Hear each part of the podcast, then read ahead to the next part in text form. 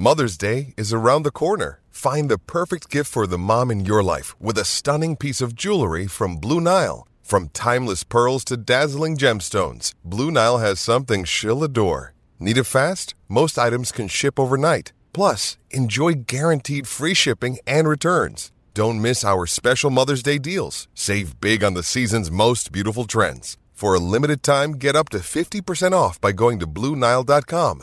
That's BlueNile.com. 630 CHED Inside Sports with Reed Wilkins. Weekdays at 6 on 630 CHED.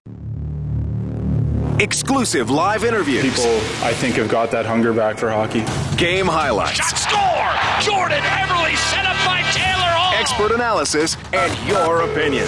This is Overtime Open Line, brought to you by the Terry Paranich Real Estate Team, Edmonton's #1 real estate resource. Now, from the Cabela's Broadcast Center, Reed Wilkins on Oilers Radio, 630 CHED. Well, there are pretty much no good things to say about the Edmonton Oilers' performance tonight.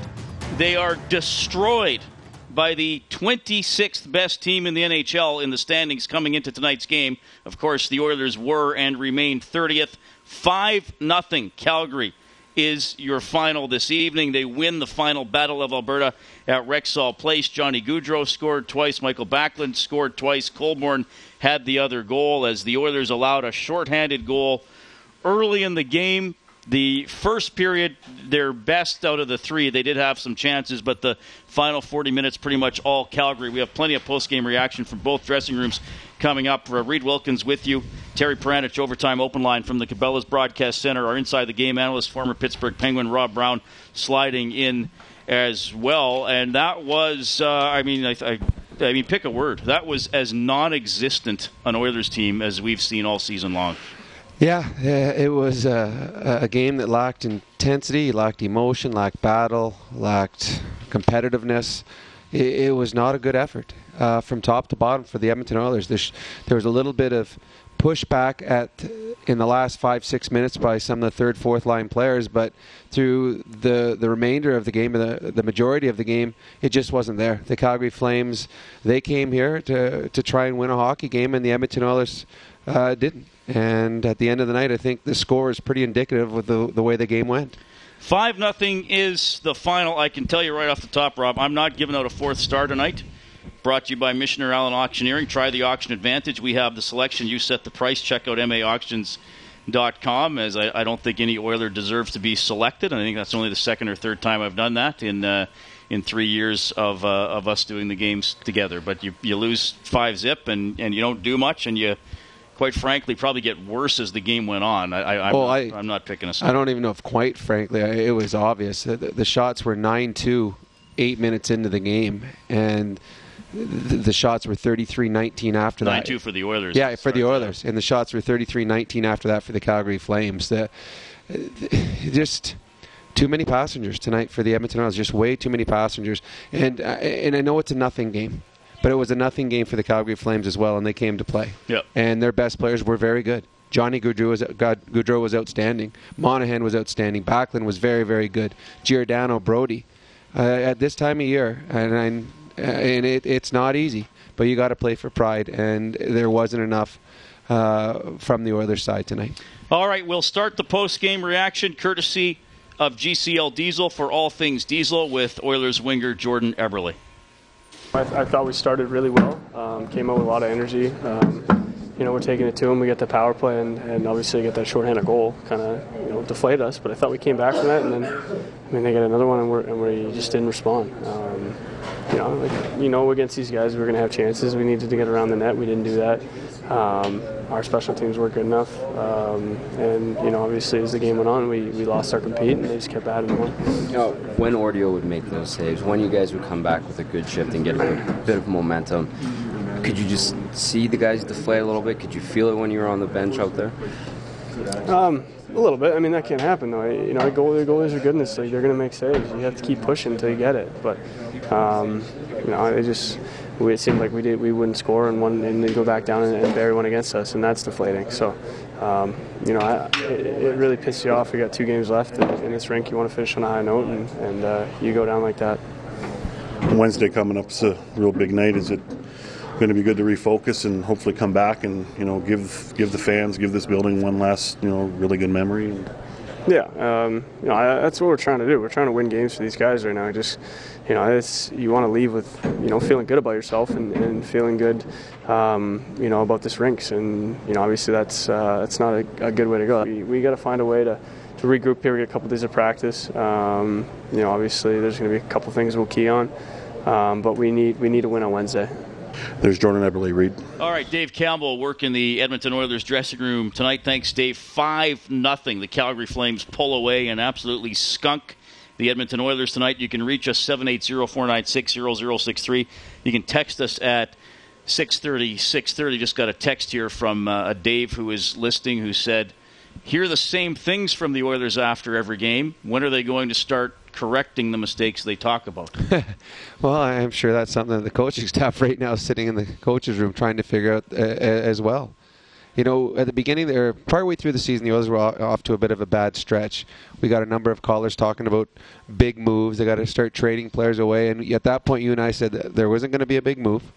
We felt that if it was going to happen, it was going to be in the offseason. We also said that we didn't know if it was who was going to go, what was going to go, if there was going to be any of the core players going. But the one thing that you and I both talked about was if the Oilers, and we didn't think it was going to happen, but if the Oilers at some point finished near the bottom of the standings again, then there was going to be some wholesale changes. And I think that we are now going to see some significant moves in the offseason because the disappointment that this management team and coaching staff must have with the way the season has gone and the way the season is continuing to end, I don't think Peter Chiarelli is going to sit idle. Well, and I'm going to use the line I've been using through parts of this season. I mean, at this point, Rob, so say you trade whoever or pick a name or names, except McDavid, obviously. Mm-hmm. What are you afraid of, finishing 35th? Like, you can't do any worse. And you can't do any worse than you've done the last 7 years, really. I mean, 20 in a 7-year span for a franchise, 24th out of 30 should not be your peak. No, you're right. So, I mean, anything that Chiarelli does is, I'm sure, going to be fined by most fans, again, except the obvious. You're not going to trade 97. But, I mean, Sekera has a no trade, and they're obviously committed to Talbot. But I would think any other guy, to some extent, could be on the table if he gets a deal that thinks, all right, that's going to add something we're lacking. And I imagine there's going to be teams calling, too. They're going to say, hey, I know that some of these players were untouchable before, but I've seen the way the season's gone. Hey, is this guy available now? Here's what we got looking for you. And this is going to be a very awkward offseason for a number of players because the years have gone poorly over the last few. And the players have gone into the offseason. A lot of these players say, you know what, the season was poorly, but next year we're going to be better. And they knew they were going to be part of the future. And as you just said, there's one or two players that are guaranteed to be back here next year. No one else is.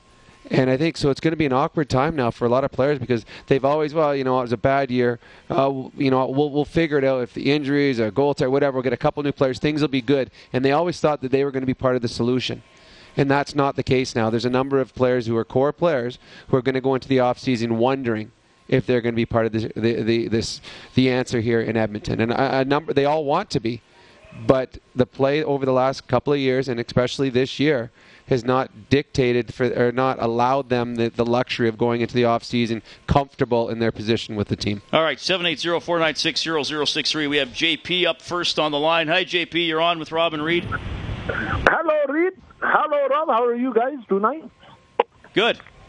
Glad to hear. What a game tonight. My God, so much action. I was so impressed with the game tonight. My goodness. So glad I got to witness the whole CCMA. I'll tell you right now, I'm glad I brought a flat of beer with me to watch the game tonight because I'm almost damn near done the whole thing. But this we say, right now, you know what? The only thing I'm looking forward to is the farewell to the Rexall and, you know, the draft. At this point, that's the only thing I have to look forward to, the draft. I mean, I have so many memories. I'm thinking to myself, wow, we have such a rich past of picking top-notch guy, you know. The draft brings out the best in us.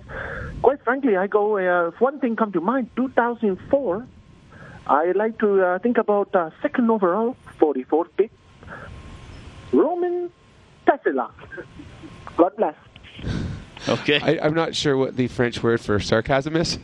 But yeah, a little bit there from JP. Well, at least he's trying to laugh about it. The final battle of Alberta at Rexall Place features absolutely no battle at all coming from the Edmonton Oilers side of things. The Flames win it going away 5-0. Unfortunately, that means no donation tonight to the Juvenile Diabetes Research Foundation. That comes from Booster Juice, an oasis of freshness in a fast-paced world. They give $50 for every Oilers goal all season long. 780-496-0063. You can also text us to 630-630. Matthew Panashik back at the studio. Matthew, do we have Johnny Gaudreau standing by? We do. Okay, here's Gaudreau, courtesy Challenge Insurance Group. Challenge creates opportunity. We provide solutions. Johnny, another solid performance here by your club in this building as it's the last game here. Just a thought on you. You always want to beat whomever you're playing, but tonight sort of looked and felt from the outside pretty special. Yeah, you know, obviously there's a lot of tradition in the Battle of Alberta, and it was going to be the last time playing in the Rexall Place here, so we thought we'd make it a special memory for us as a team. What was the key to tonight? You guys got going early. Backlund's shorthand, a goal. You got some pretty good goaltending. How did you see this one play out? Yeah, I think it all started with Orch back there, and that made some solid saves throughout the whole game. Kept us in the game, and then when we had our chances, we found the net. So I think it was just great team effort. Johnny, for you scoring your 30th goal, is that significant in terms of your bigger picture? Yeah, I think it's a really cool accomplishment. Never did I think I was going to ever be able to score 30 goals in the NHL. So, it's a really cool milestone, and I'm really fortunate. A lot of great plays from a lot of great players throughout the season to help me get here. Was that a personal goal of yours this season? Like you can tell us now, I guess, at this point. Yeah, I think honestly, just coming in the season, I set many goals, but I think just playing my best and trying to help the team win as much as possible, and thankfully.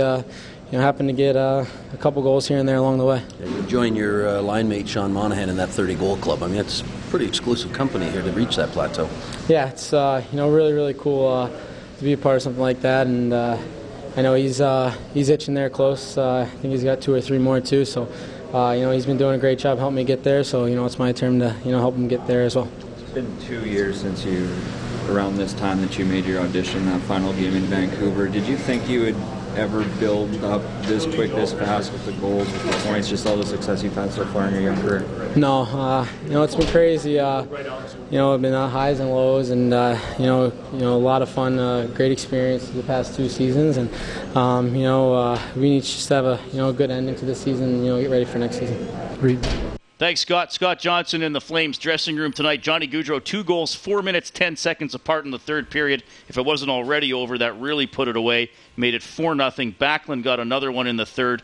Not shorthanded, according to the official game sheet, Rob. I guess it was just as... Yeah, the player was just stepping out, yeah. Just as the Bennett penalty expired. So, Backlund basically a shorthanded goal and another one that was a shorthanded chance that won't officially be a shorthanded goal. And what speed Backlund had, too. He had 2 guys chasing him. And couldn't. And you know what's funny? And the reffing had nothing to do with the way this game was, the outcome of the game. But a couple weird calls tonight.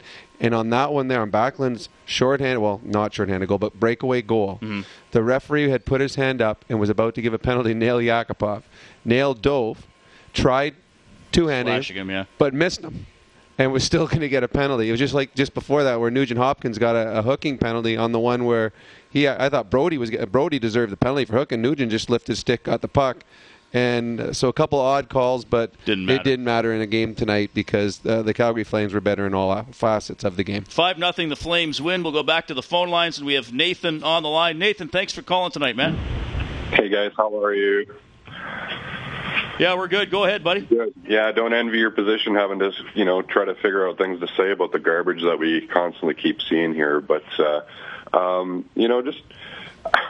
embarrassed. And listening to you interview Eberle and even Darnell, doesn't sound like they are really embarrassed. And a couple of the alarming things, Jordan saying, well, we're trying to eke out some wins here. Well, No, you're not. You're wanting to, but you're not trying. I mean, that was pretty evident tonight. And Darnell, I'm not sure if it was you, Reed, that was actually interviewing him, but, you know, when asked if he had anything to say to the fans based on tonight's performance, and there was nothing to say. He just, you know, spewed out some PC garbage and didn't take, you know, any ownership of himself or his teammates tonight. That's pretty alarming. It really is. You know, there is a forced start tonight, and it's the 18,000 fans that had to sit through that stuff and choke that back. And that's, I don't know. I mean, Rob, you played in the league, man. I mean, you had you been interviewed and came off the ice and put up a performance like that, either yourself or all your teammates, I mean, I'm sure you'd have a little bit more to say than that, wouldn't you? You know what? Yes. I think that usually the words that come out of Maroon's mouth are usually the correct words. I'm not going to condemn Darnell. He's a young kid. I mean, that's a tough question. I listened to Reed ask that question. That's a really tough question, especially for a young kid to answer. It's one he's not usually asked, and if you ask him a hockey question, he'd be able to answer it. So he's not seasoned enough to know what to say. Jordan is seasoned enough to know what to say and say the right things. And in a game like this, a guy like Maroon would say, you know what, we were awful. We were embarrassed. And that's more or less should have been what was said, because that was sitting on the bench, they know that was not good. Walking into the dressing room, they know that is not good, and that's more or less what they should have said after the game, yes. Well, I understand what you're saying. I mean, yes, it is a hard question to answer, but, I mean, perhaps it's time that they start looking in the mirror and answering those questions, you know, and reflecting from inside here and being forced to answer those questions and put on the spot, because maybe that's what it's going to take to jog these guys, because it just, you know, pussyfooting around and try to tiptoe around these questions and give the standard typical answers, instead of coming out and saying, you know what, I'm embarrassed for the way that I played tonight, and I'm embarrassed for my teammates. I mean, these things have to be said, you know. It's just, like I said, maybe it's just these types of things that will jog something with these guys. But I understand what you're saying, yeah. But what I would prefer to see it done instead of with words, do it on the ice. Well, absolutely. That's what I'm saying. Yeah. If they perhaps acknowledge it through words, you know, then maybe it catches something there upstairs with these guys, and they go, Jesus, I don't want to have to sit through another interview like that and have to answer that question again. You know what I'm saying? No, I completely understand you, but I've been on a lot of teams and been around a long time where you hear a lot of guys say the right things, and then they don't go out and do the right things. So right. I prefer they say, you know what, no comment, and then go out and play the game of your life. Yeah, but unfortunately, that's not happening either. I mean, there are a lot of proud players in the dressing room that are probably very, very disappointed. But there's probably some that aren't. Yeah, and well, that's Peter Chiarelli and Todd McLellan's job to weed out the ones that they don't want.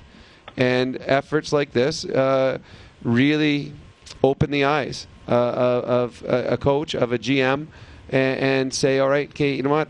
The Calgary Flames were playing for nothing either. Yet they came to play tonight, and why didn't they? Yeah, I definitely don't envy Chiarelli's job, and it's definitely a lot more difficult to try to determine, you know, who's not on board in the dressing room as opposed to, you know, fans in the city, because I'm telling you, it's pretty easy to spot outside of that dressing room. And, you know, the fan base is starting to slowly dwindle away here, you know. I mean, I can remember, you know, the boys wanting to always go out and make sure that they catch the game, and now it's just, who cares? Yeah, and I do personally. I always have, and I always will. But you know, when's enough? You know. Yeah. Well, apathy is the last thing a pro sports team, well, any sports team wants. Nathan, for sure. Nathan, yeah. we got to go on here. Tell you what. They got shut out, so obviously you're going to win finish the play. So we're going to give you $50 to Panda Hut Express, and your name goes into the grand prize draw for $1,000 to Integra Tire. That's in Edmonton, Sherwood Park, Fort Saskatchewan, and Stony Plain. Love your ride with Integra Tire. Sound like a deal, Nathan? Yeah, thanks a lot. I was looking forward to using a lifeline tonight, but I guess I won't be able to. Yeah, I think you'll be okay. Thanks for calling, Nathan. We're going to take a quick timeout. Tom and Mike are up next on the phone lines, and we're going to bring you the full Todd McLellan post-game news conference as well. The Oilers are whipped 5-0 by the Calgary Flames. Terry Paranich, overtime open line from the Cabela's Broadcast Center. You're listening to the Terry Paranich Team Overtime Open Line. Now, live from the Cabela's Broadcast Center, Reed Wilkins on Oilers Radio, 630 CHED. All right, well, this one stunk for the Oilers. They lose 5-0 to the Calgary Flames. Oilers head coach Todd McLellan, courtesy of GCL Diesel, for all things diesel. Is that an embarrassing, humiliating result? And to what extent, in the circumstances, and to what extent are you concerned that it might be replicated in the game on Wednesday that fans are coming to celebrate? Well, I'll answer the first part of your question. I don't know if there's a number big enough for how to describe how disappointing that effort is. We've been together for 200 days and talked a lot about competing and working hard and holding your hand and showing up, and we get that. And that's the exact crap that we're trying to eradicate from this group. So you work hard, you climb and you climb and you climb, at least get some foundation, and you give it all back in one night. And we were outshot, we were out-hit, we were outscored, we were out-face-offed, out-power-played, out-penalty-killed. Our shift length was terrible. They played 4 games in 6 nights, and we're going to go for 55-second shifts. We turned a puck over 1:10 into a shift and then cheated on a change. We had a center change for a center who happened to be 2 zones away. I don't know how that can happen. So I guess when you sum it all up like that, that's really disappointing, isn't it? And that's the exact attitude and bullshit that we're trying to eliminate here. And we see it after 200 days. Disappointing. But at least the good news is we know where to go in practice, because we've got to establish a work ethic this week. And how important is it for this team to give this town a game to celebrate on Wednesday? Well, it's damn important. After that crap, damn important that there's an effort. Forget about the win and the loss, but just the effort. That's frickin' embarrassing. That pretty much sums it up. Hey, we can go now. What do you have planned for practice? Well, unfortunately, we have another the Players Association day. You know, they took it today. I guess they get back-to-back days, but we'll work on Monday. All right, that's head coach Todd McLellan. I've been in the position that the Oilers players are in, where you've got a coach that is not happy. I tell you, that day off, mandatory day off tomorrow, is going to save a lot of players a lot of pain in practice, because I'm sure tomorrow's practice would not have been pretty, and I don't think Monday's is either. I believe it'll be a work ethic type practice. Everything Todd McLellan said is what we have been talking about. It was from top to bottom. From start to finish, it was a game that the Oilers were not even remotely close to being in. Oilers lose 5-0. ATB Financial brings you the Home Ice Hero. Know someone whose quiet hard work makes hockey happen in your community? Nominate them for ATB's Home Ice Hero Award at atb.com/homeice. I'm going to name Craig Muni, who was the best Oiler in the building tonight. He was a member of the alumni who was honored this evening. We have Mike on the line, 780-496-0063. Hey, Mike. Hey, guys. I've been going to games here for the last, 6 years, I guess. I go to about 10 a year. I've never been embarrassed as much as I was today. Like, that was awful. I mean, I'm a Ranger fan, and I've watched them dismantle their team because of stuff like this. I've watched Chicago do it. I've watched Boston do it. You know, we've all seen it. It's beyond time to just get rid of, you got to get rid of these guys. You have to. Like, they did not show up. They do this year after year, the same guys that everybody keeps preaching that we need to keep, and, oh, this guy can do this, and we can't make lateral moves, and blah, blah, blah. This coach literally wants to just leave this team. You can tell. He's so frustrated. He's swearing in press conferences. He's at it, we can't be doing this every year. And like one of your callers said, You can't even get your friends to go watch games anymore. Like, it's so disheartening, especially after today, when you're sitting there getting chirped by Calgary fans, and you're like, you know that their team is just way worse than yours, and they come and do a performance like they did tonight. Like, we have to, in the off season, we have to get rid of these guys. Like, I don't care what we get for them, they're not doing anything for us. Like, you can't have a guy like Jordan Eberle on our team. He's too soft. You cannot have a guy like Taylor Hall on our team. He just does one thing, drives the puck north-south, and that's it. He doesn't back check. He doesn't hit. He doesn't fight. He doesn't do anything. These guys all do the same thing year after year, and for some reason they're still here. Like, this summer, we have to take this team and do what a team like Boston did and just get rid of a guy like Taylor Hall, like they got rid of Joel Thornton, or like New York did and get rid of Marian Gaborik, or Columbus getting rid of Rick Nash. We have to get rid of these guys and just start over. And it sucks as a fan when you have to call in like this after how many years. And we just don't want to watch this team anymore. Mike, you can call us anytime, man. Really appreciate it. Thanks for calling. Yeah, thanks, guys. All right, we'll move along. We have Brian standing by as well. Brian, 780-496-0063. 5-0 Flames whip the Oilers tonight. Go ahead, Brian. Yeah, I went to the game tonight. I know a lot of fans are disappointed, but we have a right to be. This is our city. This is our team. It's like a Jekyll and Hyde, though. It's so frustrating because you cannot figure out what you're going to get, night in and night out. But just watching that first period and the effort, how they came out, it was like, yeah, this is going to be a good night. When they couldn't score, I don't know what happened, and that's where the general manager is probably watching and going, and the coach and seeing things that maybe the average fan doesn't see, but it's like the tent folded on these guys. They just kind of slowly gave up. Calgary's got a good work ethic, and that's the frustrating part because I agree, they're not as talented as us, but they came to work, and we didn't. And after 80 games or whatever amount of games, when Jordan Eberle says that we have to work on things, I'm not sure what that means.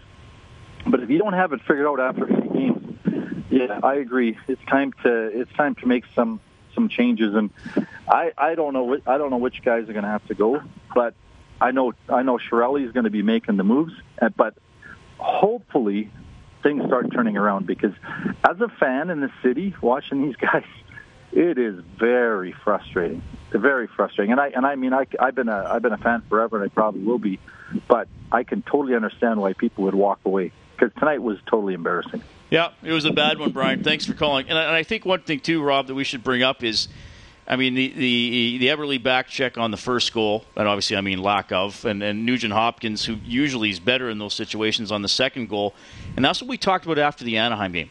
Anaheim's obviously a good team. They have talented players, sure, but they also commit to not giving up easy opportunities against. And look, they lose games. They started the season poorly. The Oilers had some chances against Anaheim, but they had to work really hard for those chances. The first two Flames goals especially, the Oilers put their goaltender in a situation where there's a guy all alone in front. So not only did the Oilers not finish the chances they get tonight, They give up the freebies, and it's right. It's 80 games with this coaching staff, and it's still happening. Well, that's the difference between the good teams and the bad teams in the National Hockey League. The good teams do all the little things. They compete in every situation. You look at some of the greatest players in the world today. You look at a Jonathan Taves, a Sidney Crosby, Corey Perry. Name any of the best players, and they're the best players not just because what they do with the puck, it's what they do without the puck.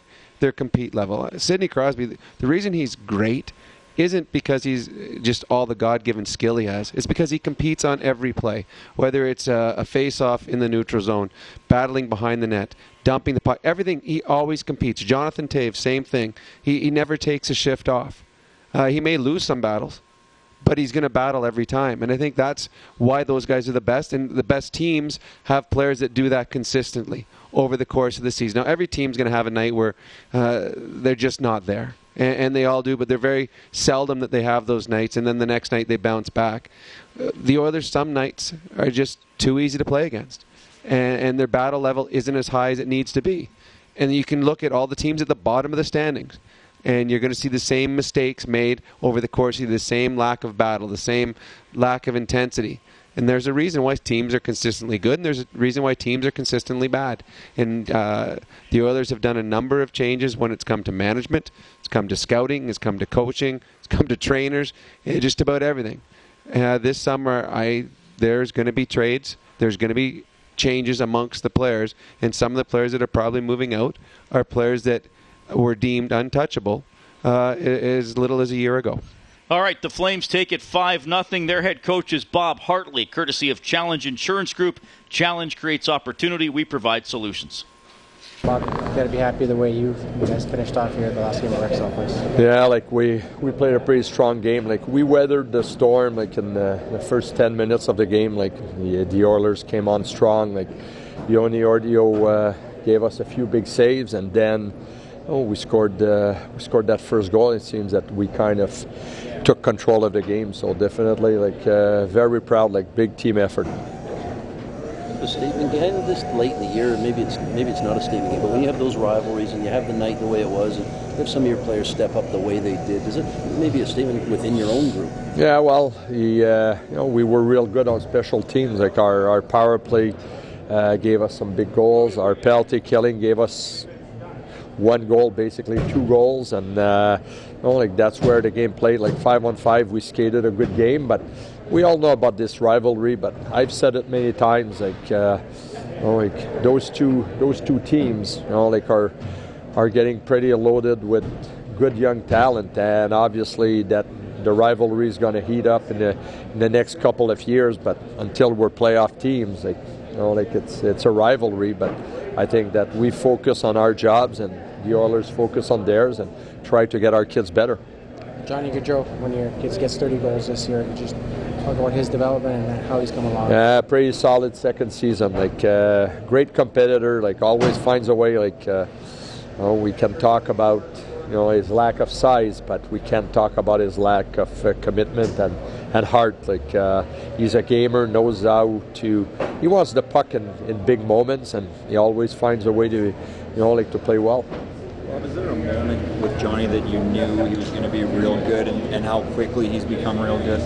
No, it's once we sat him out in Columbus last year, seems that he got on a roll, and he started to play better. He plays the game well in the 3 zones, and that's obviously we always look at Johnny's point total. But if we look at the way that he's playing the game, he's playing in a very solid way, and that's why he's a very important player for us. All right, that's Bob Hartley. His Flames beat the Oilers tonight 5-0. 780-496-0063. Tom is on the line. Tom, thanks for waiting there, buddy. What's on your mind? Pleasure to be on the show with you. Listen, I just quickly, the thing that gets me is the inability of the team, as the Oilers, to compete.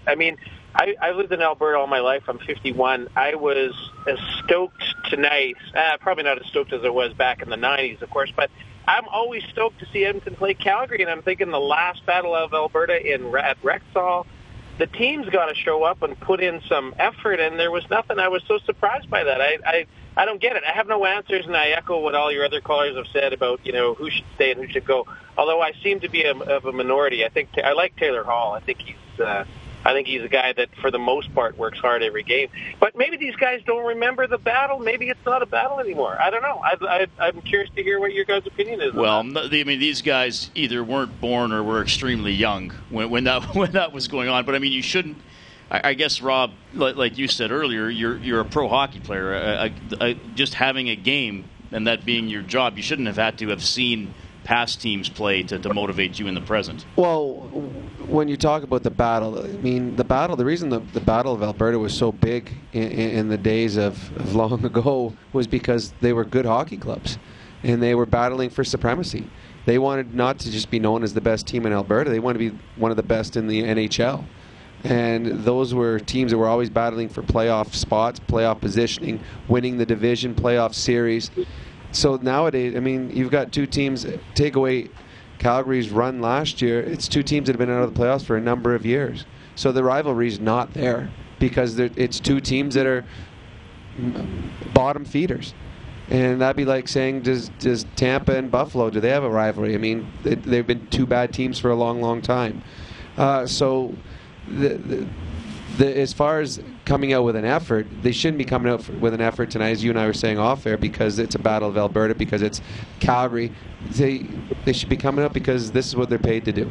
And people are paying to watch them play. They're professional hockey players. They're paid to win.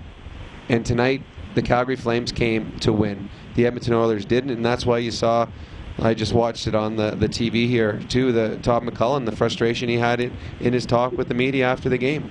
He's dumbfounded how that they can prepare and practice, they can do their workouts, they can do their video, they can come out, say all the right things, and then come out and not play anywhere near to their potential. And that's frustrating for the coaching staff. And you could see it, and you could hear it in his voice. It's a pained voice Todd McLellan has right now. So, yeah, I don't think it has anything to do with getting up for a game against Calgary. It's simply getting up for a game because the Oilers have not won near enough games where they can take a night off. All right. So, I just want to say I agree with that completely, but you'd think there might be something to provincial bragging rights, regardless if they're in the playoffs or not. Yeah, but at provincial bragging rights, what are you're saying? We're in 28th and you're in 29th. I mean, there really isn't bragging rights now. If these two teams were playing for real games, if this was to see who was going to come in first or who was coming second, then there's bragging rights. But honestly, when you're in 27th and 29th in the National Hockey League, I don't really think you're going to brag about anything. Edmonton's, no, I'm not correcting you, Rob, just to clarify. Edmonton's 30th and Calgary is now 25th.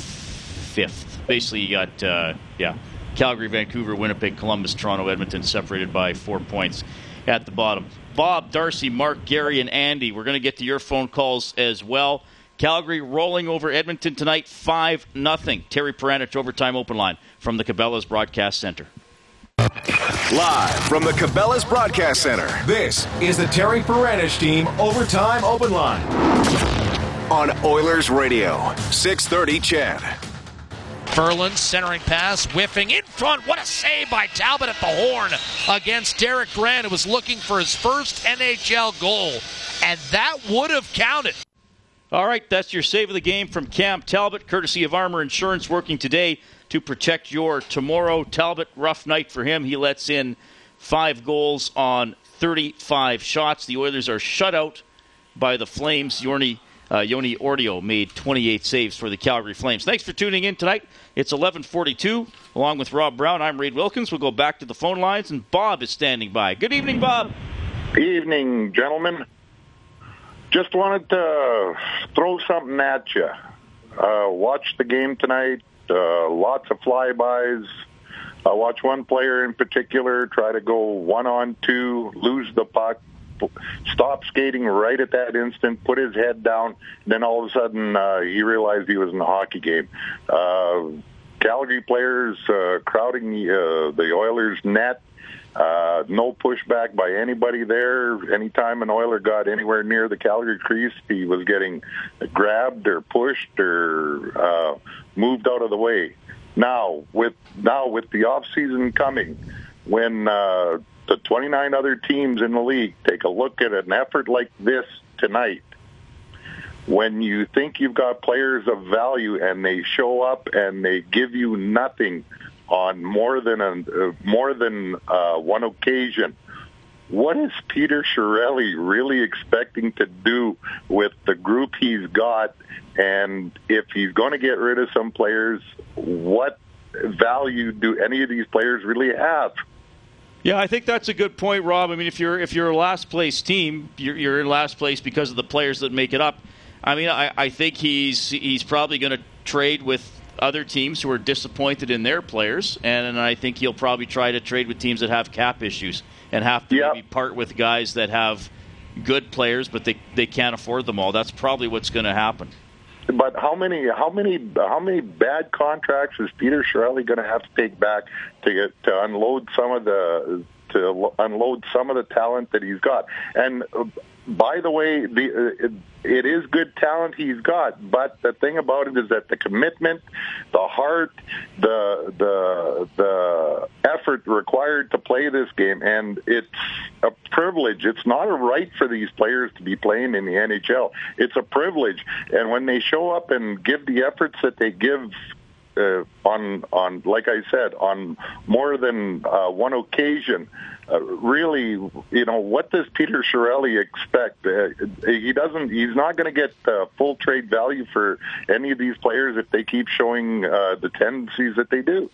You're right. You're absolutely right. It's just making it even harder for Peter Chiarelli right now, because he's got to try and tell you that, okay, this guy here, I know that he's had an off year on a bad team, and he was a part of the reason why they are where they are in the standings, but he could be really good for you if you give us that player back in return.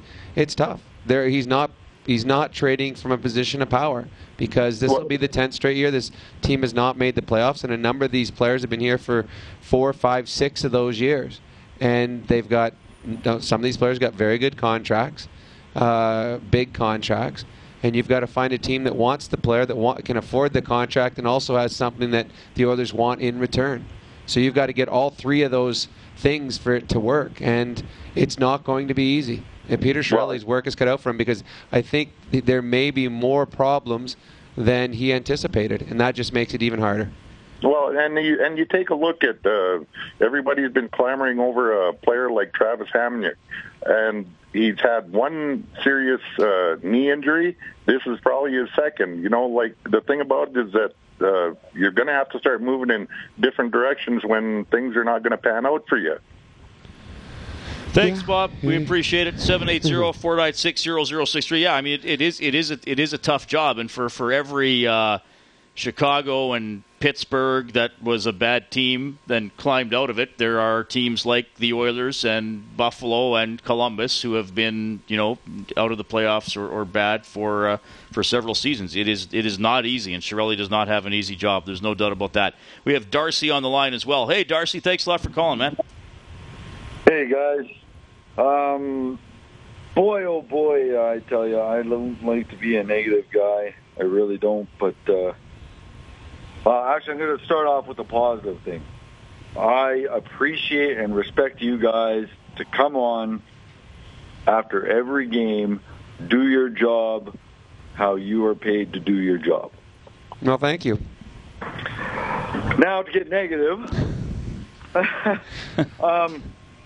how many guys that are on the team have been here for, what, 4 years ago? What, 5, 6 guys, maybe? Well, Hall, Eberle, Nugent Hopkins, Yak. I think that'd be it, because this is Yak's 4th year, right? Yep, just those 4, I would think. Yeah.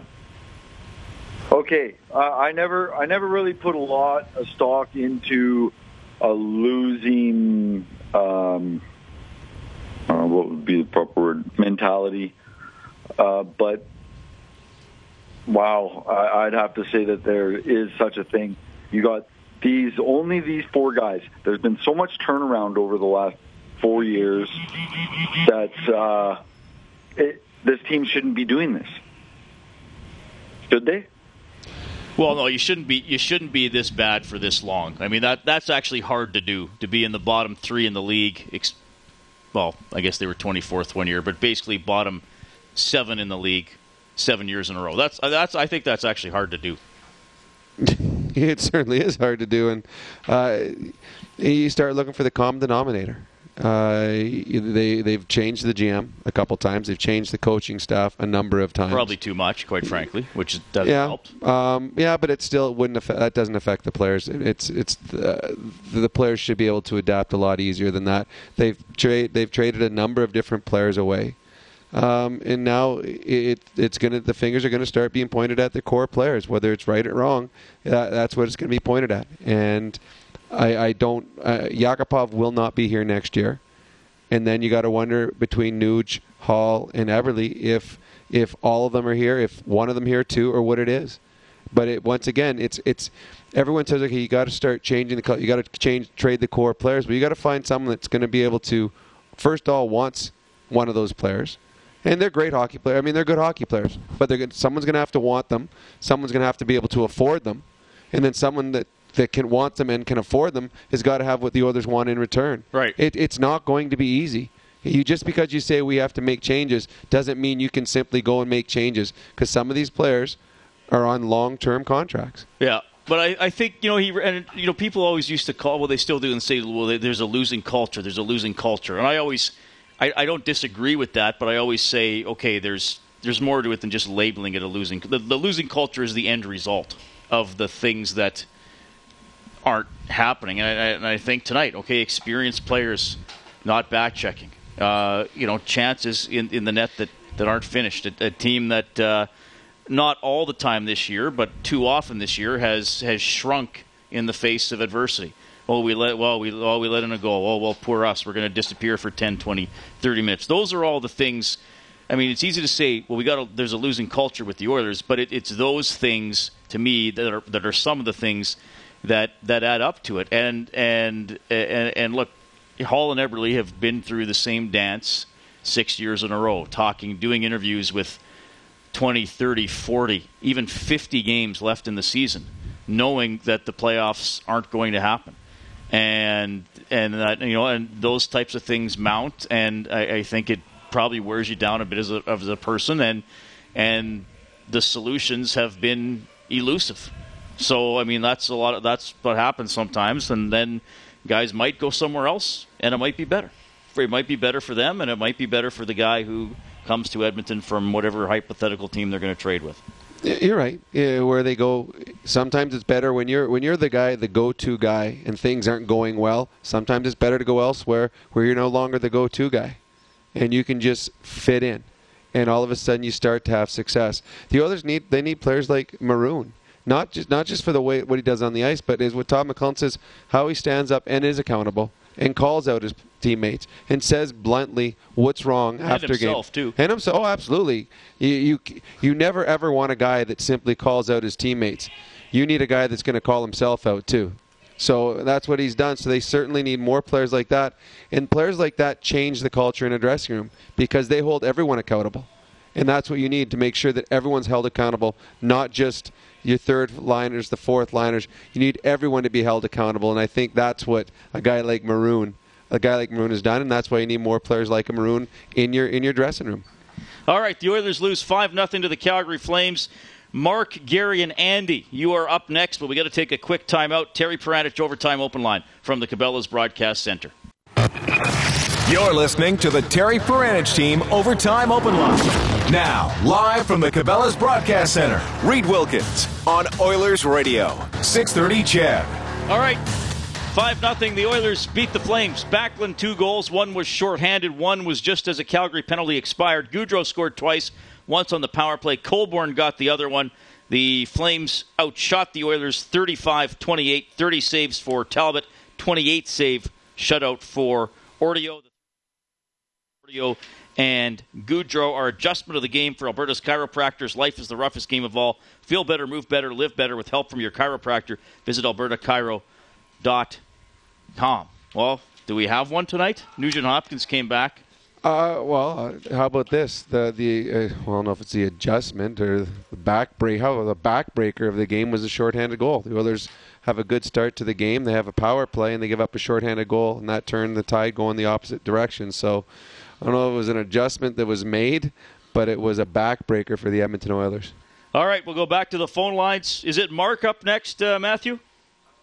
It is Mark. Mark, you're on with Robin Reed, man. Go ahead. Hello. Hello. Hello. Yeah, go ahead, Mark. So I come through? Yeah, we got you. I'm sorry. Long-time listener, first-time caller. I apologize. Yeah, thanks for calling. I'll tell you right now, thank you for taking my call. But I'll tell you right now, I watched this game tonight. My God. I can tell you right now, I could have done a lot more better things. I could have went out with the wife. I could have... not have whiskey. But I'll tell you right now, this Oilers squad, you know what, nothing against what I'm about to say right now about the player. I love the addition. But Patty Mapoon comes into the mix, and this guy comes in. I love this guy. I love what he brings to the table. But I was at the ranch over last week, and this guy's 30th place in the league. And he brought a little bit of Anaheim with him. He was taking his shirt off. I mean, there ain't no beach around here. This guy has his shirt off. Okay. The game. I know how the players are. They're having fun. They're doing their thing. But you're 30th in the league. You're taking your shirt off at the ranch. You kidding me? Would you do that, Rob? Well, not if you saw my body. Absolutely not. We all know you would, Rob. I don't know why I asked that, Rob. You would have had he would have had the belt off. Are you kidding me? But I'll tell you right now, I like the addition of McLellan. This guy is exactly what we need. He comes out, he has the size, and he has the confidence. And you know what? He has the hands. This guy can play with McDavid, and he can one time. Maybe he can go and talk to Eberle over the summer about how to properly one time, because Eberle can't one time for a... If his life was on line, I'll tell you right now, this guy doesn't know what he's doing. Anyway, I'm going to get back to having a couple pills. I'll tell you right now, Reed, Rob, this is a great show. But I love the addition of Papoon. This guy is amazing. All right. Well, thanks, Gary. Yeah, I think Patrick Maroon has been pretty popular with most Oilers fans. You know what I would do if I'm a winger, you know, that's going to be here for next season, and I would, especially if you're a goal scorer, I would work all summer long on one-timing the puck. If I want to play with a guy like Connor McDavid or Leon Draisaitl or Nugent Hopkins, any of those players, you don't know which ones are going to be here, but those are centermen that can move the puck. All summer long, work on one-timing the puck. One time. Go out on the ice. Whenever you get on your ice, you take 100 pucks and have someone pass it to you. One time it. Because there's too many opportunities that have been missed over this season from good passes that aren't one time. Taking the time to corral the puck, set, and shoot. Goalies are too good in the National Hockey League. They get across. Learn to one-time the puck. Be good at it. Because if you are playing with one of those three centermen come next fall, you're going to get a number of opportunities. And that could be the difference of having a 25-goal season and a 40-goal season. Yeah. So that's something that if I'm a winger in this team and I'm coming back, I'm making sure that all summer long my one-timer is going to be improved. So when I come to training camp, I want that opportunity to play with one of those three players. Yeah, good point. It is midnight. It is the Calgary Flames beating the Edmonton Oilers 5-0. It is Andy, Daniel, and Jared up next on the open line. You'll hear from Taylor Hall as well. Terry Paranich, overtime open line from the Cabela's Broadcast Center. Live from the Cabela's Broadcast Center, this is the Terry Paranich Team overtime open line on Oilers Radio, 630 CHED. Good morning, 4 minutes after midnight. 5-0, the Calgary Flames steamroll the Edmonton Oilers tonight. The Oilers do not turn on the goal light once, and of course they don't get anywhere near the Japanese Village goal light. They got to score five or more in a game for us to activate that on the Oilers page on 630ched.com. Then you can print up a coupon for a free appetizer to Japanese Village. 3 locations, downtown South Side and North Side. Rob, thanks for staying up late, buddy. I had nowhere to go. That's one reason for doing it. We have Andy on the line. Andy, thanks for waiting through the news there. What's up?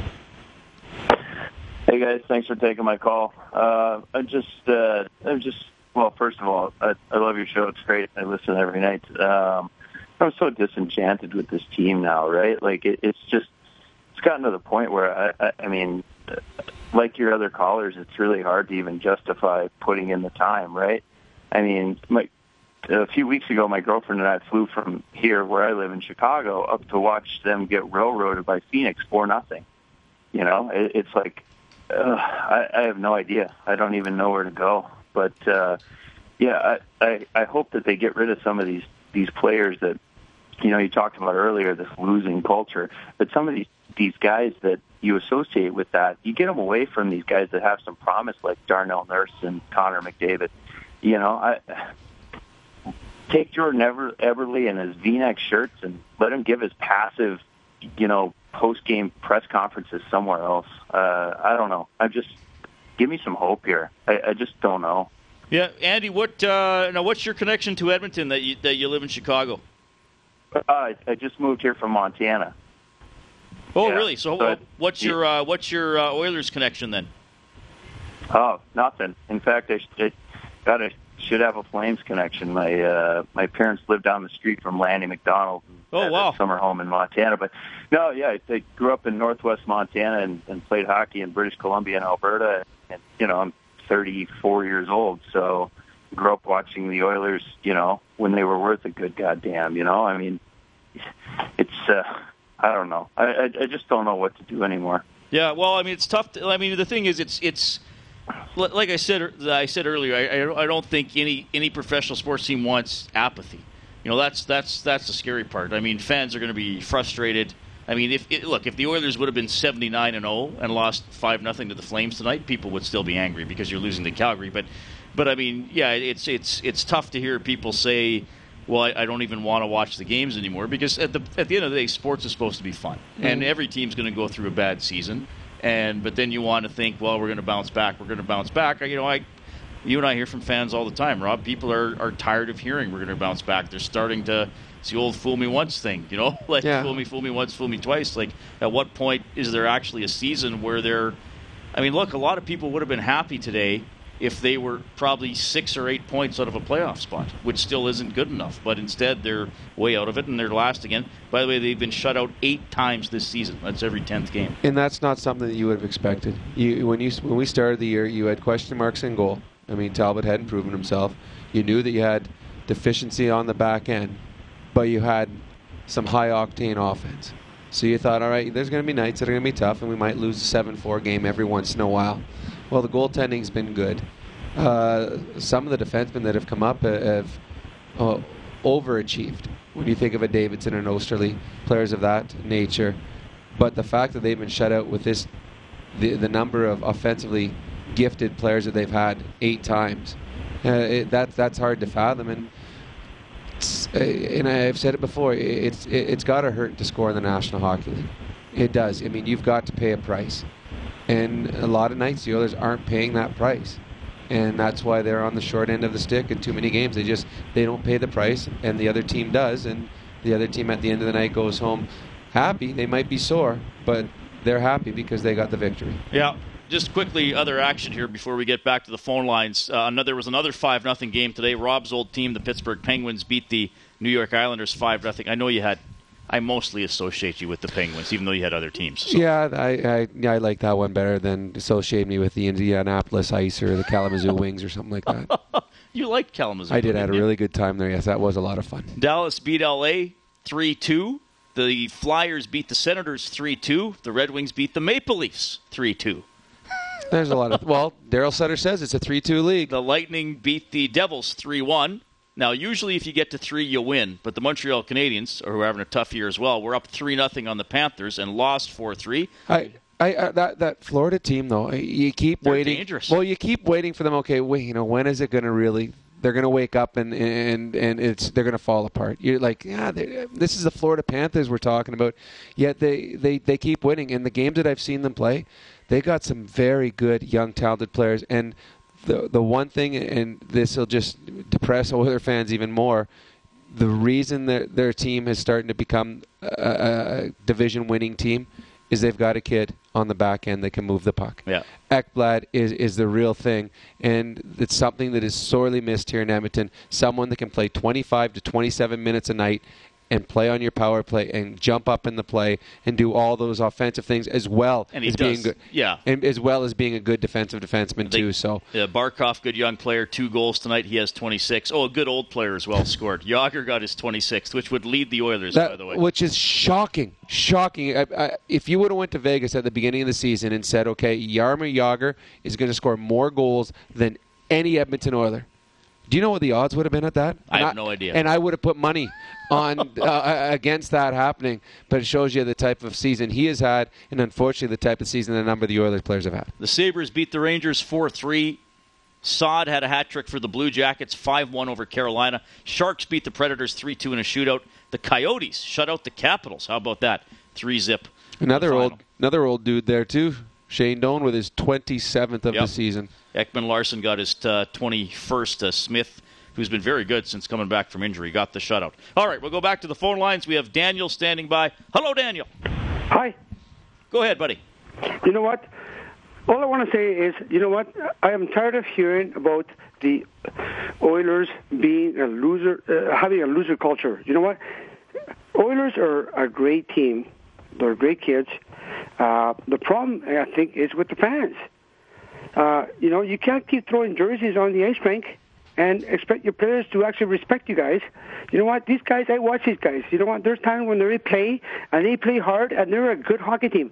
Personally, I'll tell you honestly, I am not an Oilers fan. But, you know what? I watch these guys sometimes, and I wish, oh my God, these guys are awesome. Awesome. And I think the fans... you have to give them the respect. I know a lot of times, I mean, back, you know, a year ago or 2 years ago, they were throwing jerseys in the ice rink. It's crap. Really crap. I mean, I don't think I've seen that in any sport. I'm also a soccer fan, and you don't see it in soccer, where actually fans throw jerseys on the ice rink. Okay, let's go to the soccer fan thing here. I watch soccer. I mean, there's games that are played over in Europe, but there's not even allowed fans in the stadium because it's too violent. The fans are too violent. Now, I got to defend the fans on this one. I mean, this has been 10 years the Oilers have missed the playoffs. They have been at the bottom or near the bottom of the standings a number of those years, and this rink is practically filled every night. And generally, to start the games, they're in quite a good mood. I mean, they lost 5-0 to the Calgary Flames, and it wasn't that bad at the end of the game booing. And so the fans are frustrated. They're unhappy. But I think that they have been very respectful of the players, very respectful of each other. I have nothing but commendable applause to the fans of Edmonton for continuing to support the Oilers as the Oilers go through a very, very tough stretch. Yeah. Daniel, all the opinions are welcome, but the fans don't. I mean, fans can impact a game, sure, cheering and stuff, and football you can throw off, but I mean, the fans have nothing to do with this loss or the last 5 years or anything like that. And the fans I thought have been exceptional. There was a stretch a few years ago where there was the jersey problems, but that's isolated, and I think most people realize that's not really an appropriate. No, way and, to that's, and that's your, long time ago. No, the Edmonton fans right now, there is a passion amongst the Edmonton people for their Oilers. Well, and they should have a passion. It's their hometown team, and they want them to succeed. And I have not seen anything outwardly negative towards this team, considering where the team has been for too long a time. Yeah. No. I mean, I think most people would be on the same page there. All right, we got Jared on the line. The Oilers lose 5-0 to the Flames. Hey, Jared. How are you guys doing? Yeah, we're doing great. Hey, I just had a $205 ticket to tonight's game, and I think my biggest disappointment isn't so much with the Oilers, but it's with the game of hockey in general. I mean, I grew up watching the Oilers in the 80s, and Rob played in the late 80s, and I really think that the game is in somewhat of a dark ages, and I thought that with all these first overall picks, we would kind of see another golden age return, but I don't see that happening. And I really think that by the end of next year, we're going to be more of like the big bad Bruins than the Edmonton Oilers. And I think that Peter Chiarelli and Todd McLellan are more, part of the problem that the NHL has today with just these low-scoring games, everybody skating backwards in the neutral zone. And even when I keyed on players tonight, like Patrick Maroon, and he has a marginal skating ability. I know he's a big body, but you could tell when McDavid had the puck, he just couldn't be in the right place. And even Leon Draisaitl, he really struggles out there. They have trouble, I feel, keeping up with the game. But I just wanted Rob's opinion because he played in the 80s, and when he played in Kamloops and they were scoring almost 500 goals a year, what he thinks has changed in the game, and where he thinks, like, if it wasn't going to change in Edmonton with all these first overall picks, are we going to be in for another 10, 15 years of 6'5" guys standing in the neutral zone? Jared, before Rob answers, I just want to say I admire that you could come up with so coherent and detailed a topic at 12:15 in the morning after a Saturday night game. Now I'll shut up, Rob. The biggest difference is I see the game now than when I played. One is coaching. But when we played, I mean, we didn't have the video that they have now. Like, the coaches would be there a half hour before the players and would stay a half hour afterwards. But now the coaches, it's a full-day job for them. They're there from 7 a.m. until, well, tonight it'll be well after midnight because they want to make sure that they're completely prepared for the next game. So there's no surprises. They know they break down every team before they play them. And so back when we played, I mean, you could take advantage of things on other teams, but now you can't because everyone's so well prepared. And the other biggest thing nowadays is shot blocking. When I played, if you laid down to block a shot, the place gave you a standing O because it rarely happened. Now, I mean, it's hard to get a shot on net because the way they play, you have to block shots. Everybody, I mean, and you've seen the injuries that the Oilers have suffered this year because everyone blocks shots. I know that they're trying to change rules. There'll be goaltending equipment next year. They're trying to change rules that allow more goal scoring. And I don't know, the rink size hasn't changed, yet the players are so much bigger now and faster. There's not a lot of room out on the ice. You don't have time to make plays. But once again, you're only seeing the Edmonton Oilers play. Would you be thinking that the game is different, it needs to be changed, if you were living in Chicago watching the Blackhawks play every game, or if you were living in Pittsburgh watching the Penguins play, or if you were living watching the Anaheim Ducks play? I don't know if you would be thinking the same thing if you're in a team where that continues to win and got skill. And I mean, Johnny Gaudreau looked pretty good out there tonight, and he's a small, skilled player. So I don't know what the answer. I mean, the game, I love the 80s game. I love the way it was played back then. There would be 2-on-1s. It'd be end-to-end, and there'd be goals everywhere. But coaching has changed that so that unless you're willing to play good defense, you're not going to get an opportunity to play good offense. Yeah. I think Jared raises a good question. Though. Yeah, Jared, call into Inside Sports some night when Rob and I are more awake, and we'll talk about it for half an hour. I do remember this, sort of connected to this. I mean, Kelly Rudy's on Inside Sports once a week, and he said a couple times that when he was with the Islanders and then he eventually went to the Kings, and he said in the 21-team NHL – before the expansion started and then the defensive system started to get a little more strict, I guess, like he said, the league wasn't as deep. Like he said, there were some teams you just knew that if you played even at 70%, you'd beat them 7-3 every night. Always. You know? There were weak sisters back then. Yeah. That, and the Oilers are one now, but you've still seen them beat, the San Jose last week or whatever. Yeah, yeah, if you lost to certain teams back in those days, it's because you deserve to lose. You really screwed up in the game. Nowadays, you could play well, but the Buffalo Sabres could knock you off, or the Calgary Flames could walk in and knock you off because these bad teams have good hockey players on it. Back then, the bad teams were full of just bad hockey players. Right, and if there's only 4 or 5 goals scored in a game, then the bad team needs to get us less of a percentage of the goals, right, to sneak out. I mean, if you can be dominated, but if you're down 2-1 the whole game and tie it late and win in a shootout, that's what we see a lot. That's how teams – and the Oilers, unfortunately, haven't even been able to be one of those teams. But I said earlier in the season, Rob, when the Oilers were doing bad, when they had a – can't remember which bad run it was. There have been a few, unfortunately.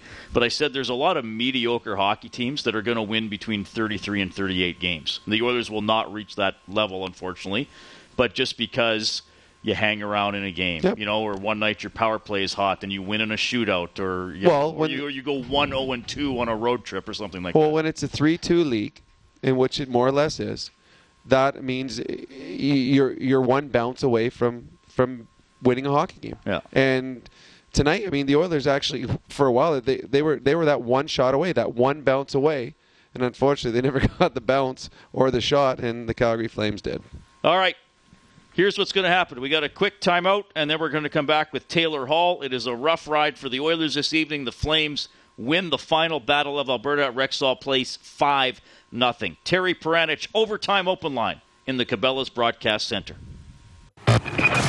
You're listening to the Terry Paranich Team Overtime Open Line. Now, live from the Cabela's Broadcast Center, Reed Wilkins on Oilers Radio, 630 CHED. So to summarize, Backlund scored shorthanded for Calgary, just 3:51 in the game. The Flames then scored 4 times in the last 25 minutes of the hockey game. Colborne at 15:13 of the second. Gaudreau at 3:11 and 7:21. Of the third period, Backlund at 12:35, so that's 4 goals in about 17 and a half minutes to make it 5-0. That was your final tonight. The Flames went 1 for 6 on the power play. They went 2 for 2 on the penalty kill with a shorthanded goal and another one that was basically a shorthanded goal because they put it in just as the Oilers' power play expired. By the way, the Flames came in with the worst penalty killing in the league. So, of course, they are perfect and get a shorthanded goal tonight. We'll hear from Taylor Hall here.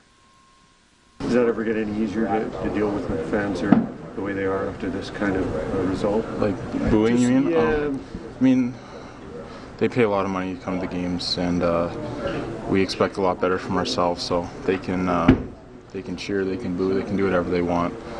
We have to be better as a team. We have to give a better product.